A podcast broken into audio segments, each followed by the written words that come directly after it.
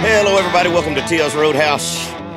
On the couch, Conner Smith. What's up, man? Good to see you, man. Happy to be here. Looking forward to getting to know you a little bit, man. I know this will be fun. I'm on, on on your bus, and I'm honored to be here. So Well, thank you very much thanks for having us. So, uh, uh, you know, it seems like there's a new trend of people uh, that are in the music business that are actually from the Nashville or greater Nashville area, man. Hey, we're coming up, dude. It's, it's fun to see. We had we got Mitchell, we got Ernest, we got Jelly Roll, uh, and then we got me. And, and it's funny. We're kind of a little community, like especially Aaron and, and, and Jelly Roll. They kind of got my back, and we'll kind of you know I- I feel like those two guys would fight fight for me just because I'm from Nashville. So it's cool to have the six one five boys winning right That's now. That's pretty cool, man. I felt like I felt like we had like for about a decade. Everybody was from Georgia, so maybe Yeah, we've had our turn with that, Yeah, man. yeah, so- and before that, it was from Texas. I know when I first started, man, my piano player was originally from Nashville. His first road gig was with George Jones when he was 19. And then my lead guitar, Darren Favorite. I don't know if you know Darren. Darren played with me for a long time. Darren's a Nashville native. So there's a few guys floating around, man. Yeah, man. I, I think, uh, uh, you know, for me, so much of my story is just growing up in Nashville. I was around the creativity of this town, Yeah. and I learned so early that you could write songs for a living. And I was like, well, I want to do that. You know what I mean? So, so what's your family background? I know you're from Brentwood. And um, what's your mom and dad do? Yes, I grew. I was born in Chattanooga, and all my family's from there. And then we moved to Nashville when I was about five. My dad works in healthcare, so we just moved up here. And then my mom uh, works as worked at a TV as a TV reporter, so she got a, a job at the Channel Four station here in Nashville, and loved country music. So she would kind of raise her hand for all the uh, country music gigs, you know, the red carpets and the number one parties and all that. And uh, so I would start going going around to. Uh, to, to the number one parties and, and, and different things with her. And she was interviewing a lot of songwriters. So she'd interview Craig Wiseman or Neil Thrasher or Kelley Yeah. Lovelace or Rivers Rutherford, you know, these massive songwriters. And uh, so I would go with her and I would watch the long form interviews. So it's two hours of Craig Wiseman talking about how he wrote, you know, uh, Live Like You Were Dying, you know, or There Goes My Life for Neil. Or um, so all those, so I would just, I soaked it up, man. I'm six, seven years old at the time. And uh, it was it was immediately I started writing songs, started taking guitar lessons, and from the age of eight, you could have asked me what I wanted to be when I grew up. I would have told you a songwriter. That's really awesome, man. To to know and identify that at a young age is very rare, man. It is, man. It's such a such a leg up, and it's funny. You know, everybody says Nashville's a ten year town. It's like what. I started writing songs at 16. I signed my publishing deal at 16. I started writing songs at six. Signed my publishing deal at 16. No kidding, man. So it kind of maps out to 10 years. So, so uh, how did you learn structure? Did you just kind of decipher uh, things that you heard on the radio and, and things that did you write them down and break them up in, into categories? I mean, how did you learn structure? I don't know, man. I, I always feel like my story is one of uh, having a, a God given ability to do something, but then put put in the perfect environment to foster it. So there was always some sort of concept of of, of structure of a verse, a chorus, a verse, a chorus, a bridge. Did you do poetry too with the Oh, write verse without music? Not really. It was all just and and I didn't know how to play guitar at the time, so I would just strum that thing and it sounded like gold. um, but you know, I signed to BMI when I was nine years old. And um, it's just this crazy story. Clay Bradley heard uh, a story about me, asked me to come in. Um, and he, and, you know, he's the head of BMI now, but, but he was kind of the head of artist relationships. At the time, I came in, I played uh, three songs for him. And he said, he said, Conner, these songs are better than half the people we have signed here. And they, you were nine. nine years old, and, and there was nothing about these songs that were good or that you know whatever get cut by any means, but they had structure, and I knew you could tell I knew something what I was doing, and so uh, it was little moments like that that that really kind of because at nine years old you get signed to BMI, which anybody in this room could go get signed to BMI right now, uh, but as a nine year old I'm like I That's made, I made it, amazing. you know what I mean, and, and so it's little moments like that that you know really stamped this is what I was going to do for the rest of my life. Wow, that's fascinating to me. Um, so you picked up the guitar and and you're single digits, man, six or seven years old. Started doing all that stuff. Yeah, I started playing about seven. We had a guy come over to the house and take guitar lessons with my older brother. Um, and I always tried to get real good at guitar. Um, and and I'm I'm good enough. You know, I could I could impress uh, the average person. I probably couldn't impress you with my guitar ability. Uh, but every time I just I tried to like learn how to you know do the scales or whatever, I just started writing a song. So I just mastered about ten chords, got a capo, and just called it a day. That's not a bad way to go, man. man. So that's kind of kind of my story. So what was uh, what was one of the titles of those first three songs? I want to I want to hear one of the Uh, titles. all right, so we had uh, one of the first songs that I, I started playing out. I, I you know Puckett's and Leiper's Fork. Yeah. that's where I started. So we would go there for Thursday night open mics. Um, ever since I was seven, we would we would after school, uh, went to school down in Franklin, Cool Springs area, and then we would drive out to Puckett's on Thursday nights and go play. And uh, one of the first songs I started playing out was a song called "Small Town Big Dream Boy." Um, and it was like, I know a boy lives in Nashville, Tennessee. He always had a bigger dream. Baseball player, football star. Everybody said he was going to go far. He was a small town big dream boy. There ain't nothing wrong with that. He always had a bigger dream for his life, and everybody knew, and everybody said he was a small town big dream boy. So that was like the first song I started playing. I was yeah, seven, eight. Um, but then a, a lot of it, I started playing in church, so a lot of it was worship songs. yeah. I really thought till about 13 I would, you know, write worship songs and be a Christian artist. Um, and really what that was was I wasn't bold enough to write a love song yet. So I just wrote love songs to Jesus. Um, and so about 13 I wrote my first love song for a girl and that, that's where it all switched. Wow. So how do you how, do you build your imagery in? You know, do you close your eyes? Do you visualize? I mean, uh, there's there's everybody's got different ways. I mean, Yeah, that's a good question. I've never thought about it. Um, uh, what's always drawn me to country music is its story. You know what I mean? It is you can say something in a song that you that you can't say in conversation in a, in country music, and um, I think as songwriters we we just have a way of viewing the world that's a little bit different, and um, it's just the little nuances. It's you know any sort of creative, any sort of poet or, or writer. I, I think you try to look for the things that are so relatable yet they're never said, and so um, I, I've always felt this level of, of depth to kind of the way I viewed the world, and I've always tried to put that in my music, and so that's where as I become an artist and I look at who do I want to be as an artist, um, I, I try to be intentional that every song says something. It means something. You know what I mean? Yeah, have you have you studied guys like uh, like Kristofferson and Dylan to to look at how they Totally. put things together? You know, because I, I mean, it's it's fascinating that a guy like Kris Kris wrote some amazing things, and they were all from life experience, man. I mean, he he kind of got down and wallowed in the word. Totally. He did. Totally, and a hundred percent. I mean, I am just a student of, of songwriters, and you know, Tom Douglas's or um, or Bobby Braddock. You know, these guys that were they were just true poets, and it was such a different formula. And I feel convicted as a songwriter sometimes of the way we write songs now has become so formulaic. It's so eleven to three, 11 to four. It's almost predictable, and, and trying to step out of that and, and get to that next level where you break away from the predictability is really Totally, and, and and and putting true grit and depth back into songs. And as a human, you know, uh, I, I try to do that without necessarily having to go, uh, you know, because Kristofferson was writing about real stuff he was dealing with. Oh, like know. Sunday morning coming down. I mean, he's I mean he's he's in it. Totally, He's and it. and so I, I I I have this you know battle of like, you know, not battle, but you know, there's a thought of like, how do you how do you write from a place of depth like that, but also stay on the straight and narrow when you're out on the road and you know live your life the right way in a, in a certain sense. You know what I'm saying? You know, uh, uh, I remember the first time that I got a chance to write with Dean Dillon. Dean Dillon, I mean, he's uh, he's so intimidating a guy because I, I grew up such a huge fan of Strait, and you know that body of, of early Strait songs. A lot of that was Dean Dillon, you know, All of it. and uh, uh, it it seemed like after he got sober and straightened up, it took him a little bit to find that grit back Totally. because it's it's easier to write about heartbreak when your heart's broke, and when you're happy, you don't tend to write those things as much. 100%. So being able to channel that stuff at will is a craft in itself. It, it's it's such a it's such a mystery. Um, I heard uh, I heard a really beautiful song, and it was um, it was this guy named Benjamin Hastings, just a brilliant songwriter, and he he put out this album, and uh, one of the songs on it was uh, called "A Message to My Wife." It was a minute and a half song, but one of the lines in it says, "I don't know how to." It's basically saying in the song, he goes, "I don't know how to justifiably write a song about about you because you're the best kind of boring."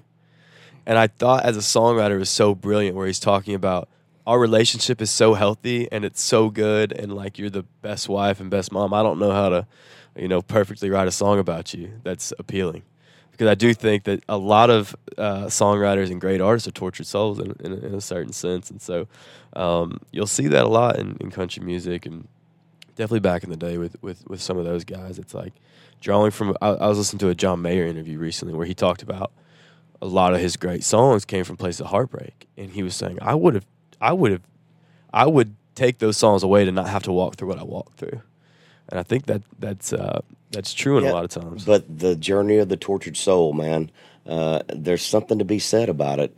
You know, it's kind of like uh, the dichotomy of of a, of a comedian, you know, that goes out there and, and strives so hard to entertain people, but is so tortured on the other side. 100%. There's there there's a lot of heartache that goes along with it.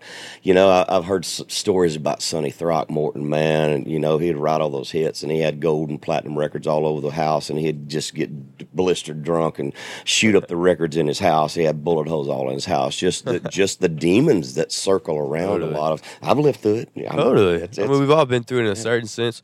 And I think part of that, too, is the high of being on a stage, the high of performing. it's addictive. it's so addictive and it's, you can't explain it. No. There's, there's nothing that you can manufacture off, off of that stage that reaches that level. And so there's always going to be, and I'm, I try to be really mindful of it, there's always going to be a certain come down after you get off stage. And I think that's where a lot of people will trip up is in this idea of when they get off a stage and they come down the after show and they're just looking for the next buzz and next rush. Um, because like I don't know if as humans we're necessarily designed to be worshipped in that way uh, that you are on a stage and, and so it is I think that's part of the beauty of the job of like we get to put our honest truth into art that people can like that can truly change someone's life and change someone's day um, and in that there's great highs and there's great lows and I think that's the beauty of why we're here on earth, you know, to write songs and, and to get to perform those and, and do something that matters. It's uh, what is the band? There's a rock and roll band. Uh, gosh, what's that band that I like so much? Uh, there, there was a uh, a concert that they did at Hellfest where they're circling. What's Disturbed? Dis- uh, no, not Disturbed. The other band. Lamb of God? No, uh, Limp Bizkit. Limp Bizkit. Have you seen the video of Limp Bizkit? No. So, so Fred Durst is on stage. You know, that's I, I'm sure you're familiar with. It's Yeah. just one of those days you don't want to wake up. Yeah. You know, and there's this mosh pit that starts circling. There's probably hundred thousand people in this place, and it it actually looks terrifying. It starts to swirl like it's got a life of its own. To be able to stand on stage and have the power where you can make people do anything you want them to do Totally. Is a terrifying thing. re- and and you know that they're, they're the ones that pushed the Woodstock '99 over Yeah. the edge. They got blamed for all that stuff too. Yeah. Being able to have that much control is a terrifying thing. I've tasted it to some degree. I'm, I've had full arenas full of people jump up and down on one leg, 100%. just stupid stuff, just to see if I can. Totally. But but it's it's being able to come down after that and find perspective of it, uh, and be able to keep it in check and balance is a really hard thing to do. I always say, man, the, the image I always kind of put in my head is when you're on stage and people hold up their hands in the in the kind of the pit or the front, and you reach down to touch them and they scream when you touch them. Man, that's what they did for Jesus. Yeah. You know, he would walk through the village and they would just try to get a touch of him. And it's like, we're not designed to, you know, we're no different. We put on our, our britches the same way. And um, there's a lot of power in that, but also at the same time, if you use that power for good and, and I uh, don't think I've ever told anybody this. I, I- it was probably it was the early '90s, and my career was really rocking. And I remember I was I was on the phone with my mother, and I told her I said I understand how Jesus felt, and she said, "What do you mean? You think you're as good as Jesus?" I said, "No, Mom, that's not what I'm talking about at all. I mean being able to have the power of being able to move a mass amount of people at one time, and it's a it's a it's a pretty powerful thing." one thing I've in in the in the uh, relationship to kind of Jesus in this industry, one thing I've uh, really tried because I feel like this business is such a stressful thing in terms of the idea of momentum. Well, it's idolatry. It is. It's a hundred percent. You know, you are you're getting glorified. You're getting worshipped. You you walk out and you got twenty thousand people screaming because you're in, they're in the same room as you. Is what it is. Um, but on the terms of like, uh, this business is so centered around momentum, and it's so centered around like if you got momentum, you got to go all in, and you got to do everything, and and it gets so much pressure on an artist. You know, I went from I signed my posted at 16, I signed my record deal at 18, I put out songs when I was 20. Well, four years in there to be a professional songwriter, and then overnight, I had like five new jobs where I became an artist, I became a performer. I had to go on radio tour. I had to build relationships with radio. I had to do media. I had to do press. I had to, you know, amp up my social media. I had to enter like all these things. What started as I just love writing songs and telling stories became something so much bigger. I'm, I'm running a multi-million dollar organization now, you know, with just money that gets invested you as a new artist on a record label. I haven't had my first hit yet. And so you know you you you learn to, to deal with all those things and I, I think you put so much pressure on yourself of building it and making the right decisions and putting out the right songs at the right times and you put out the best song ever and then people forgot about it three weeks later so now we need to come. And one thing I, I, I see in scriptures where Jesus was so unmoved by momentum where he would go have a, a gathering where you know 12,000 people would show up he would go to the next town and he'd have 20,000 people and he would just leave them there and walk away and go in the woods and stay there for a week. Yeah. You know what I mean? And I, I just feel like that idea just kind of takes so much weight off me because someone told me really early on, and it might have been Thomas Rhett because he's been a massive mentor for me, but he said, what the Lord provides, you don't have to sustain. And I think that's such a, that's such a, that's taking such a weight off me um, as I'm a new artist and 22 and trying to figure out – how to build a career and and make this dream I've had since six years old uh, become uh, something that'll hopefully provide for my kids one day. Um, to understand, like, hey, I just got to do what I do great, and that's write songs, and that's you know perform. Yeah, and and not get so caught up in all the other things because there is this this facade that comes and then you get encircled by the publicists and the managers and all the stuff there gets this thing that swirls around. You got to maintain relationships with the people you grew up with with family. You got to have all these pieces in place. How do you, how do you ground? Yeah i mean that's an ever evolving thing. I've, I've had to fire my crew twice already. You know what i mean? And clean house. Um, because it's just like it matters who you put around you and it matters um, you know, who's representing you. I got I tell my band all the time, I go, the decisions you make tonight at this show, Conner Smith makes those decisions. And that's how the story gets retold. And so putting the right people around me, people that I trust, people that are going to do their great job, people that when I stand on a stage, I don't have to think about anything other than giving the crowd the best night of their lives because I know they're going to do their jobs. Um, I got two guys on the road with me helping that are high school best friends. Um, you know, know me from the start and just will know what my desires are and my intentions and going to hold me to that. Um, and then just like leaning on the people that I love. My family's in town, and and and, and I'm able to go over there on Sunday nights for dinner, and um, and then just make it. I'm a, I'm an introvert at heart. I get I get refilled, you know, by myself, and so making sure that I'm not uh, running myself ragged, and and just continuing to go refill with the Lord, and um, just try to stay, you know, who I know I'm supposed to be. What's a what's a day on the road like for you? What's your what's your daily routine? See, I think that's the problem is that every day's so different. You know, I'm still in the band right now, so we uh, we did it. We went on a tour with Thomas Rhett over the summer, and you know had the bus, and then we're doing our, uh, a little headlining run, about 15 shows, and so we're back in the van, and you know, some sometimes you're driving 11 hours through the night, sometimes you're waking up at 5 a.m. to go the next day, and so it's like you get one, you know, I'll, I'll get showtime, and I realized I hadn't eaten all day and uh, didn't work out and feel like crap, and you know, been you know dipping Zyn all day long, and between a, a monster and Zyn, that's all I've eaten the whole day or had in my mouth. So it's just like that's one of the things that I'm trying to figure out is that routine of um, just staying you know, staying consistent to where my body feels good. I can, you know, my voice stays healthy that's one of the things, man. I'm, I'm not good about warming up and, and shutting it down, and and so um, I'll try to get a workout whenever we're in in uh, these towns, and and um, and uh, try to just stay consistent about uh, you know waking up on a reasonable time, not trying to sleep all day, and then shows don't start till about ten, so we'll go on stage about ten o'clock, and it's been the first run at, at kind of this headlining thing, and it's been it's been really special to see people showing up. I'm sure you know that first headlining run. That's a scary thing. Oh, absolutely. You're, I mean, it's it's it's it's all do or die on you. You doing a lot of colleges? Yeah. Pretty much. A lot Yeah, we're hitting stuff. all the college towns. So the, the tour's called "If I Went to College" tour.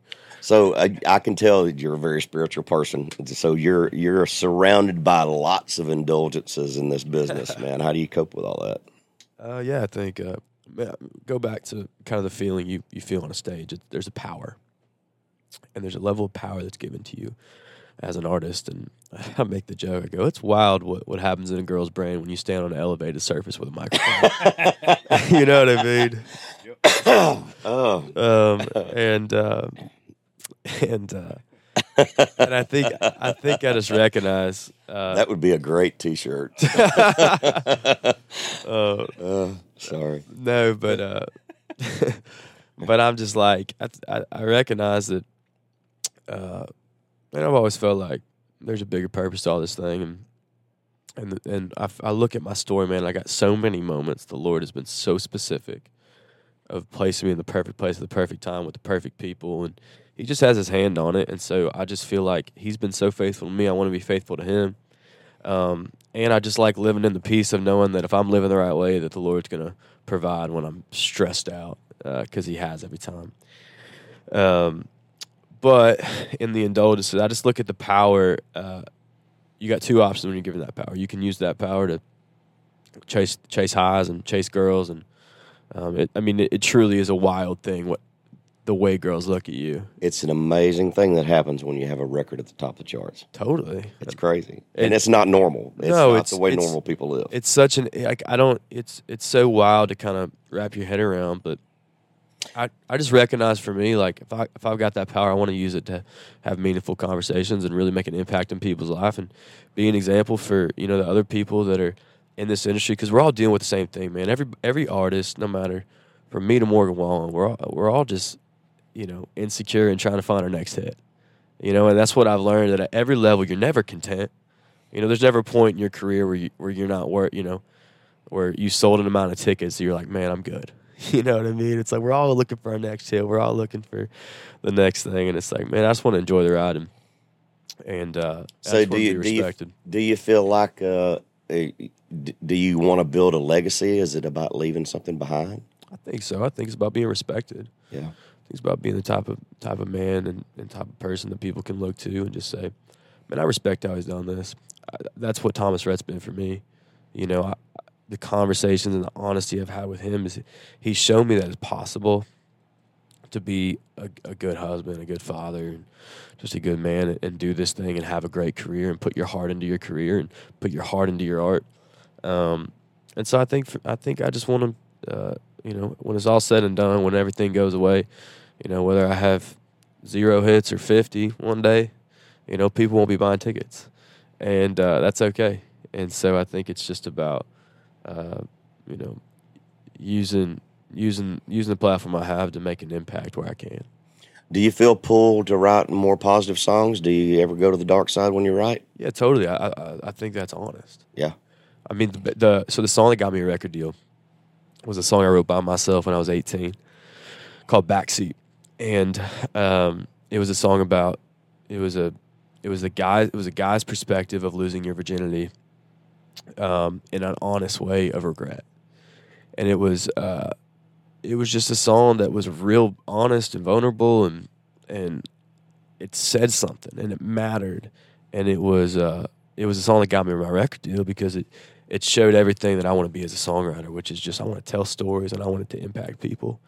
And so I think, you know, country music's about, you know, heartbreak and love and everything in between and and that's what I'm gonna write, man. I, I just I'm gonna, I'm gonna live my life and um and I want to write from an honest place of what I'm what I'm living through and some days are are, are great and some days are, you know, feel like the world's crashing around me and usually those are the days that I get the best songs.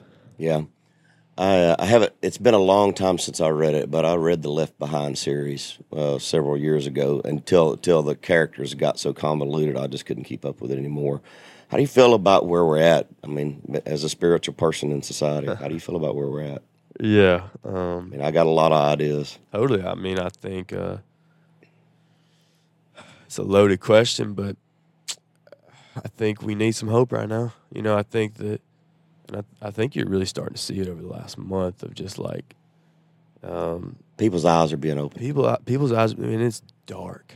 There's there's a lot of darkness in the world. There's a lot of uh, demonic activity Totally. taking place. There's a lot of things that are going on that are really uh, spiritually uh, demonic. Yeah, I mean, demonic's the only word, and, Yeah. and I think that uh, I'm a big believer in you know it, it says in the word it says you know in, in um, Galatians or Ephesians six it says we do not fight against flesh and blood we fight against spirit you know spirits of the uh, principalities and um, and I think that's just the truth. I mean, I feel it when you walk into you know some of the venues we'll play or whatever. Like there's just a darkness there, and there's a darkness over um, just this country as a whole, and it, and it breaks my heart. But I think in darkness, I, what I always you know believe and say is that in the darkest rooms, you have the opportunity to be the brightest light, um, and it's harder. But uh, man, I just think people need hope, and I and I think that's the beauty of what we get to do because we go get to stand on these stages and give people, you know, a, a night where they can forget about everything, and we can just like have, you know, give them joy and, and give them a break, and that's what I love about getting to sing country music, man. Like, yeah, I'm definitely, you know, strong in my faith and a strong believer that Jesus was who He said He was, but I'm called to write country songs. I'm called to sing country songs, and that's what I'm going to do because um, that matters to me, man. That you know, How do you how do you structure your show? Uh, Do you do you present it a little bit on the praise and worship side? Um, uh, do you bring your politics or your religion into all, your man. performances? Not at all. It's all. It's just a. It's just country music, and um, I think I, well, that's what I love about country music too. Is that it's very accepting to. And I feel like as country fans have some core values, and part of that's in the Lord, and uh, for the most part, and so uh, there's nothing that's as different. It's just, um, like I said, I want my songs to say something. You know, whether it's Creek Will Rise, which is you know, song about skinny dipping, or you know, my first single learned from it, which was you know just a, a, a, a song that uh, was about mistakes you make, but then that bridge said it ain't about the mistakes you make, it's the mistakes that make you. Man, we're all just living life. We're all trying to figure this thing out. And my job every time I perform is to give people a party, and I'm gonna I'm gonna entertain them with every ounce of energy I have for an hour and a half, and uh, I'm gonna I'm gonna have them leaving like, you know, damn, we when Conner Smith comes into town, we need to go to that show, and so um, I don't know. I just it's, it's more about just how I how I live on you know off stage, and I hope that's the same person. But That's awesome, man. Very you're you're pretty cool, man. thank you, man. Pretty pretty awesome to hear that kind of stuff. Hey, I, appreciate uh, the conversation. You know, um, it seems like, and and I was talking with Ernest a while back about this. You know, the the language that you've grown up with as a songwriter, as far as the vocabulary and the words that are in society, there's a lot of language out there now that wasn't part of our vocabulary when I came up What you mean? like uh, like cell phones, like woke, like like like different terminologies. Uh, there's so much stuff in the vernacular of our society now that was not even part of conversation. You know, twenty years ago. Totally. How do you do you weave some of that stuff into your in your songs? Do you make a conscious effort of it? Do you, have you thought about it at all? Sometimes, I mean, I. Uh, it's funny you say that. I, I recently, um, uh, it was a Kelsea Ballerini song she just put out where she used the word Instagram in it, and it was the first time I had heard Instagram used in a song that didn't sound cheesy. Yeah, And I feel like that's kind of how vocabulary works. Where like you'll put kind of new so- words in there and they just sound cheesy, and then at some point it becomes so in our vocabulary that it just works. Um, and so there's definitely not a conscious effort uh, on on my part, but I'm also 22, and, and that's kind of the beauty of starting early and going, you know, on on the, if I went to college toward all these college bars and, and towns, is that I get to go party with, with these people as one of them. You know, I'd be a senior in, hi- in college if, if I had gone. All my boys are still up at UTK in Knoxville. Um, and so uh, I, tr- I try to just relate, write relatable songs to kind of where I'm at in life. You know, what I did with my first EP is I, I really wrote towards that innocence and that, you know, that college theme. And then we put out Creek Will Rise as kind of the start of the next chapter because I think everything's maturing a little bit. So we got, you know, this song and then two more lined up that uh, we really want, wanted to turn the page on, on kind of growing up and want my fan base to kind of, you know, get to grow up with me a little bit. yeah. I think that's important, man. Being and being conscious and cognizant of that at your age is pretty freaking amazing. I mean, I, I it, it's very amazing compared to a lot of people that I talk to. You seem very well grounded and very self aware. Thank you, man. Well, I, th- like I said, man, I, I just growing up in Nashville, I, I've been able to be around it, and I've been able to see the good and the bad, and I've had incredible, incredible uh, mentors that have just spoken truth into me, and I. I, I, have just been able to see it all and get to see, you know, kind of how I want to do this. And I'm, I make a lot of mistakes, and uh, there's, and we all do, man. Yeah, yeah. I got, uh, you know, like I said, we've had to fire people, and I've gotten in trouble, and I've, you know, all these things. But uh, I just I try to be conscious of like, all right, I'm looking at now, and I'm looking at the next song, but also where do I want to be in ten years, and how am I going to get to headline in Bridgestone Arena in five years? You know what I mean? Um, and so just having the right team around me is the, the biggest part of that. That's a big part of it. You know, I, I made a lot of mistakes early on, man, not realizing the ramifications of that, and consistency and getting a good team early on and being able to hold them together for a lengthy period of time can be very, very rewarding if you're able to navigate that, that water like that, like a, a long term publicist and a long term totally. management company, and, and being able to stay with a label for a long time. I mean, those those things are more relevant than you realize they are, and their their cohesiveness and the way that they work together uh, oh, yeah. for the longevity of your career is invaluable. Well, it's just like our job is to create and to be entertainers and to take care of uh, you know our art. And if we don't have the people around us that allow us the liberty to do that, and we gotta you know we don't we're not able just to like sit back and trust that they're doing what they need to do, man. It's it's that's living hell. Um, here's a question for you: When you look, because the landscape of what it means to be an artist, especially a new artist, has just changed even in the last five years. Oh yeah, drastically. But do you look at the kind of the new weight that are put on or expectations that are put on uh, kind of new artists with just social media and TikTok and like do you do you look at that and just go thank God I, I wasn't coming up in that time? I just think it's it's a lot harder uh, to become a mainstream successful artist with radio now than it used to be. 100%. Um, and and there are a lot of other tools. There are ways to reach your audience, but uh, I just think uh, the the label scenario has changed. Distribution and album sales have changed. You don't have the revenue stream that you used to have. Uh, you know, the physical goods are, are almost non existent now. Everything's on a streaming platform, it's downloaded, all that stuff. Uh, it's just you know, there used to be a structure to it. There's a you formula re- before. You release a single, you work it, it goes up the charts. You take it as far as you can go. You give it a burn off period. You release another single. You get to feel the experience with your audience when it's going. Nowadays, you know, I I dropped. I had a 30th anniversary record, and we dropped three albums in one year, and we just threw stuff out every few weeks. Yep. You know, even if something does have the ability to impact, you don't feel it the same way. It's not the same scenario, and there's so much pressure to do all the extracurricular stuff. It's not just about writing and recording a great song You've got to be a social media star. You've got to do all your TikTok stuff every day. You've got got this whole list of stuff that you've got to do all the time. I, I, I just and and and really and truly, when when I was when I broke, man, I was uh, by the time I got to the end of the '90s, man, I I had a body of work, man. We were getting four singles a year. I mean, 100. percent And and so you're able to build a catalog up that you can work off the rest of your life. Yeah.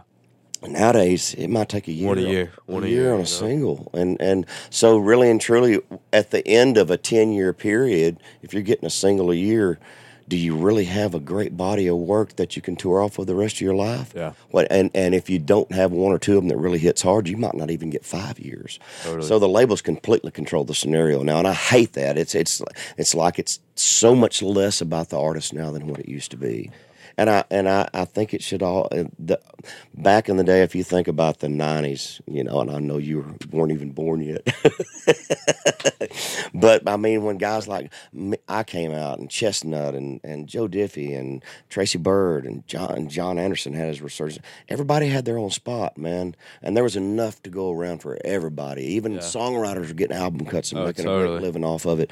The music industry, everybody was sharing in the wealth. Everybody was getting a piece of the pie, and there's not as much of that going on well, nowadays. On that, man, I'll tell you my biggest dream when I look at what what do I want to do in this town, and it's like, man, what I care about is songwriters, and I care about bringing equality back to songwriters in this town because songwriters are the heartbeat of this town, and they are what this whole industry revolves around. And so when I look at my career, it's like goal number one is, you know, when I when I'm able to establish a successful career, uh, and it comes to getting out of that my first record deal, is when we resign, man. I'm going back to the label. I'm saying we're going this many points, and these go to the songwriters forever wrote every song that I cut, whether that's you know 20, 25. It's like whenever I, I cut a song, every songwriter gets a piece of that, and I I think in Nashville that'll elevate because here's what happens in that it creates demand to where creates competition to where if a songwriter knows Rhett Rhett Akins knows that when Conner Smith cuts a song, whether it goes to radio or not, he has five points on that record because they're paying money, but all the money's going to the labels. So everybody yells at at Spotify and Apple Music and all this that they're not paying songwriters. They're paying the money. It's all just going to the record labels. So it's like we need to take that money, the ownership of the masters money, we need to be giving that to songwriters. So, you know, like I was saying about competition, when uh, when those things shift and I can start really, you know, st- staking points in, in my masters of, on a record deal, it's like when the songwriter knows that if they get a song to me, they get five points versus, you know, then I get first I get first right of refusal on on the the best songs in Nashville. And so I think it it would really raise I would hope and, and, and, pray that it would really raise the standard for other artists to start doing that because I think that's how we get songwriters paid again. Because man, there's money to be made, and there's money going out, and it needs to get in the songwriters' hands because they are the heartbeat of this town. And without man, these songwriters that are the most brilliant people. Oh, the, the, the last true American poets in this. country. They are the most brilliant people. Yes, they are, and I, I respect them so much, man. It and it has been my. You want to talk about every, you know, great moment I've got to experience so far the greatest moments for me is always when I got to walk into a room for the first time with a person that I studied since I was six years old and how they were writing songs, and we started writing songs together. And it's like, so when I look at like the bigger landscape of this town, man, I want to do things like that. I want to really kind of change the way deals are done and, and, and change the way that songwriters get paid and just little things like that, man, that I really think would matter more than, you know, me worrying about how many radio hits I can get you know. Well, it all fits together. I mean, as, does, you, yeah. as, as, you look at the the the picture of, of what your career is, man, it's it's a tapestry of all these different things that are a, a collage, more or less, of, totally. of all these pieces that are that are who you are as, as a person, as a human being, as a business person, and a spiritual person. All it's it's a totally. collection of all those things, man, that make up who you are. And and at the end of your life, you look back over it, and man, it, it should say something about the character of who you are. You hope so. But it's a daily decision, you know. Just wake up every day and yeah. And sometimes I don't make the best decision. Me too, man. I just I mean, shoot, man. I mean, I, all of us. You, you we you got to admit you get in this business because you have to have a little arrogance to do it. Oh, I you um, mean, you have to have a little cockiness. You got to be cocky. Like, you gotta you gotta. you that. think you can do this, you have to believe to a certain degree, you're special. Absolutely. You know, without that, you'll never be successful. People will run all over you if you don't have that sense. That sense of of uh, I hate to say the word entitlement, but I always believed I was destined. I, oh, I, I, was totally. I believed I was destined since I was a little child. I never Same. nobody ever deterred me from it. No, no matter what anybody said, I always believed it. hundred percent. Yeah, I've never questioned anything. Yep, I've always believed God's had His hand on me uh, since since since I was a small child, man. Totally. Just part of it. Hundred percent. So, uh, where where do you feel like the next five years? Where do you, where do you plan on going the next five years? Plan on headlining stuff? I mean, you, you still don't. You're not with a major yet, are you? I'm with Big Machine. You're Big Machine. Okay. So are you with that whole conglomerate over there with Craig and no, no, that's that's, that's Big Loud. That's Big Loud. So Borchetta's gone. Uh, who's Borchetta's still there. Borchetta's still there. I mean, they they sold their company, but he's still running it. Gotcha. So yeah, we're signed over there. I mean, like I said, I got signed right out of high school um, over there. And, uh, man, oh, you just living off that Taylor Swift money is all you're doing. Hey, listen, man, someone has to. someone has to. I wish I was. Um, but man, I'm just, um, I'm, I'm just steadfast, dead set on getting my first, you know, song at radio going.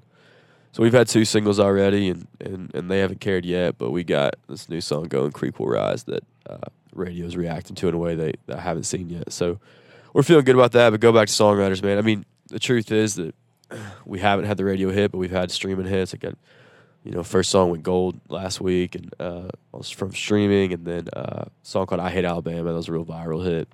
And so we have a fan base, and it's been cool to get out there and, and see. Uh, We all feel your pain with that too. hey, come on now.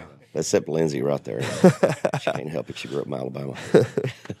But uh, when, we've been on these college tours, and man, it's, it's just cool to see fans showing up, and uh, so it's just like you know, keep keep going that. But you know, as a guy who loves songwriters and know that, that radio is how songwriters get paid, man, I gotta get I gotta get this music going on on radio. So we're playing every radio show that they'll let us in the doors of, um, and uh, and so that's a big goal this year. And then I think you know five years, just continuing to build. Uh, those big, bigger picture things of just you know all those little goals of you know direct supporting a tour and then headlining my own tour and uh, just keep it going, man. Keep keep building what we got. How much uh, how much time do you spend a week doing social media? Not much, Not really. So you're you're really just focused on radio. man. I I just I mean I I, I participate, but I just made a decision pretty early on that I said selling my soul on social media. I I would rather be I'd rather be a songwriter than do that. And so I'm gonna do it my way, and I'm gonna do it in a way that, because I'll be honest with you, man, I, I think uh, there's a lot of people, and sometimes it works for a little bit, but there's a lot of people that uh, sacrifice their brand for numbers on social media. Amen. And I think when you put that into a decade, I think I think you'll see how that turns out. And I'm worried about getting people at the doors of my shows, and um, that's it. And so uh, there's a there's a, there's a role for social media to play. But when when you're gonna tell me that me spending a day doing TikToks is more important than me spending a day trying to write a great song, I'm just gonna disagree with you. So my my brother's my videographer and kind of my my social uh, visionary, as you say. Did my music video, um, done a few of my music videos, and uh, and so with he helps me out a little bit to to where we can make good stuff, and and so I try to stay consistent. But man, I'm not I'm not I'm not begging for for likes or nothing, and, and so I don't really spend too much time thinking about it. That's good. You know, I, I think too many too many people are wrapped up in all that stuff. I'm uh, I'm glad to know that there's somebody out there that ain't falling prey to it. You- Well, d- I- is your generation starting to turn off, turn off of it from a little bit? You think people are waking up some or no? I don't think they're there yet, but I, I think that uh, I think there's a healthy way to do it. I think social media as a whole is just completely toxic, Absolutely. um, and I just think it's awful mentally. Like you know the I just deleted TikTok because I just said I don't like, I don't like, I'm not a good per, I'm not a better person with this on my phone. Like I just waste time and whatever. So I deleted it for like six months, and it shortens your attention span for sure. oh, I, you know, and, that's that's one of the reasons that I started doing the podcast uh, because I didn't want to do things that I wasn't comfortable with, the stupid things and all that silly crap. I would rather do something of substance and have a Yeah, conversation with somebody and feed it from another another direction than chase something that I'm not comfortable with because it's just not that's not me. Well, and you look at what we are talking about. It's like those Kristofferson songs, those Dean Dillon songs. Those songs aren't going to go viral on TikTok. Shit, no. You know what I mean? And it's like I would rather spend a day trying to be a better songwriter and write and make great art than worry about what 15 seconds I could write that's hooky enough, you know, to get a, a million million views. And I've just made the decision that, you know, in the long term, like I would I would rather uh, I would rather not um, spend my life worrying about how many views I got on TikTok that day. Uh, And I don't hold anything against anybody that does. no, I and, and not at all. Like a lot mean, of it's- it's a tool. It's, an it's an art too. Like there are people that are great at that, and there are people making a living off that, and like great, great to you. Um, like participating with a phone camera like that is like a whole other art and talent in and of itself that that some people have, some people don't. Like I said, in the same way that I, I try to get great at guitar and just did it because I wanted to write songs. That's just kind of how I'm, I view social media a little bit. What's your uh, what's your off stage outlets, man? You hunter, you fish, what do you do? Yeah, I just started. I started hunting probably four years ago. I never, I didn't grow up hunting, and and uh, and so just recently got into it. And my family's got got some property out in Leiper's Fork, Tennessee, Yeah. and so I'll go out there and hunt when I can. I mean, I'm not not home much, um, and so uh, that's a big thing. Just just being alone, being in the woods, being by a fire, man. That that's kind of where I, I find my peace. So anytime that I can, I'll try to go get out in the woods and just hear some hear some stillness and uh, get to relax for a little bit. That's pretty awesome, man. Yeah, I, I still try to do it too. We got a group of us. We try to kayak. We hadn't been kayaking in a while. We need to get our kayak shit back together, man. Fishing, man. Well, you want? I mean, next time I'm in town, I'm just gonna drive out here and sit by your pond out there, and that'll Yeah. be my relaxing. They're they're working on. They're dressing the pond. I had a bunch of rock and stuff brought in. I'm getting Oh, really? ready to restock everything. Okay. I had I like the last two years, man. I'd stocked this thing up when we built our house back in 07, and I built that big pond, and I had loaded it up with with channel cat. Man, I had channel cat all over the place. About two years ago, they started disappearing. I just Really? because I, had a big tub of dog food, I'd go down there and throw dog food out, and they'd just kind of boil it up. Man, I had catfish all over the place, and they all of a sudden my catfish were gone. I couldn't figure out what it was. I got a freshwater otter that got in my pond, and I started looking up otters. They they their primary source of food. They love catfish, and one otter will eat five to seven pounds of fish a day. A day. It destroyed my entire population. It ate all Did you know that thing was in there? and not till after they were all gone. Oh my. Yeah. gosh. So I'm fixing. I've got tons of sunfish. So uh, as soon as they get done doing the stuff down there, I'm fixing to load it up with largemouth. I'm fixing That's to stock that crazy. sucker up. That way I can. I, can go out there and catch me some bass. How big is that pond? About acre? Acre? Yeah, maybe a little acre, acre and a half. It's pretty good size. And I've got. I, I had it built when I, I had two. So it. I think it goes down to like 15 foot down at the dam, and then I had two big tanks dug in that go down deeper than 20 foot. That way I can set crappie nests down in there. So Well, hey, just let me know. yeah, it's all good. Just let me know when those got things tur- are in there. There's times I get up in the morning, man. I can see uh, there'll be 20 turkey in the front yard. There'll be deer all over the front yard, man. I got binoculars sitting right there by the front window. I come out here and watch the animals in the morning. So, what's your like? What's your favorite thing? Is it now? Is it is it still playing those shows? Is it? Oh, I'm a workaholic, man. Totally. I, I really am. I, uh, I, I, I, my whole world revolves around touring. I mean, I, I work all the time. I block time for the family. I love to travel. We're taking the family to Italy in the summer. Uh, I like I like going overseas. I usually take a couple of hunting trips a year. I like to bird hunt. I like to deer hunt. How many shows you playing this year? Like a year? We'll probably do about eighty-five. wow. Yeah, that's, that's last year we did like 95, and that was more than I've done in a long time. The first year I was on the road, I did 289 shows. Wow. Yeah, I don't. That's like insane. I never want to do anything. I, I don't want. That's that's. But all I wanted to do when I started was I just want to sing. Just didn't care. Just just book it. I'll stay on the bus. I lived on the bus. I mean, I don't think I got off the bus that first year. So, were you? uh Was did you move up here? Like, were you already writing before you moved moved up to? Oh man, dude, I, I wrote my first song when I was four. okay. So you Yeah, so I mean, I. I was I grew up watching Glen Campbell on TV and listening to Charley Pride and Kenny Rogers. Man. I was. I was ate up with country music from birth. Yeah. My mother told me that when uh, when she was pregnant with me, she listened to Loretta Lynn all the time. She was very happy. Things were good in the marriage and everything. And so, if I would have been born a girl, she was going to name me Loretta Lynn. Oh, yeah. So, so I was I was stuck with it from birth.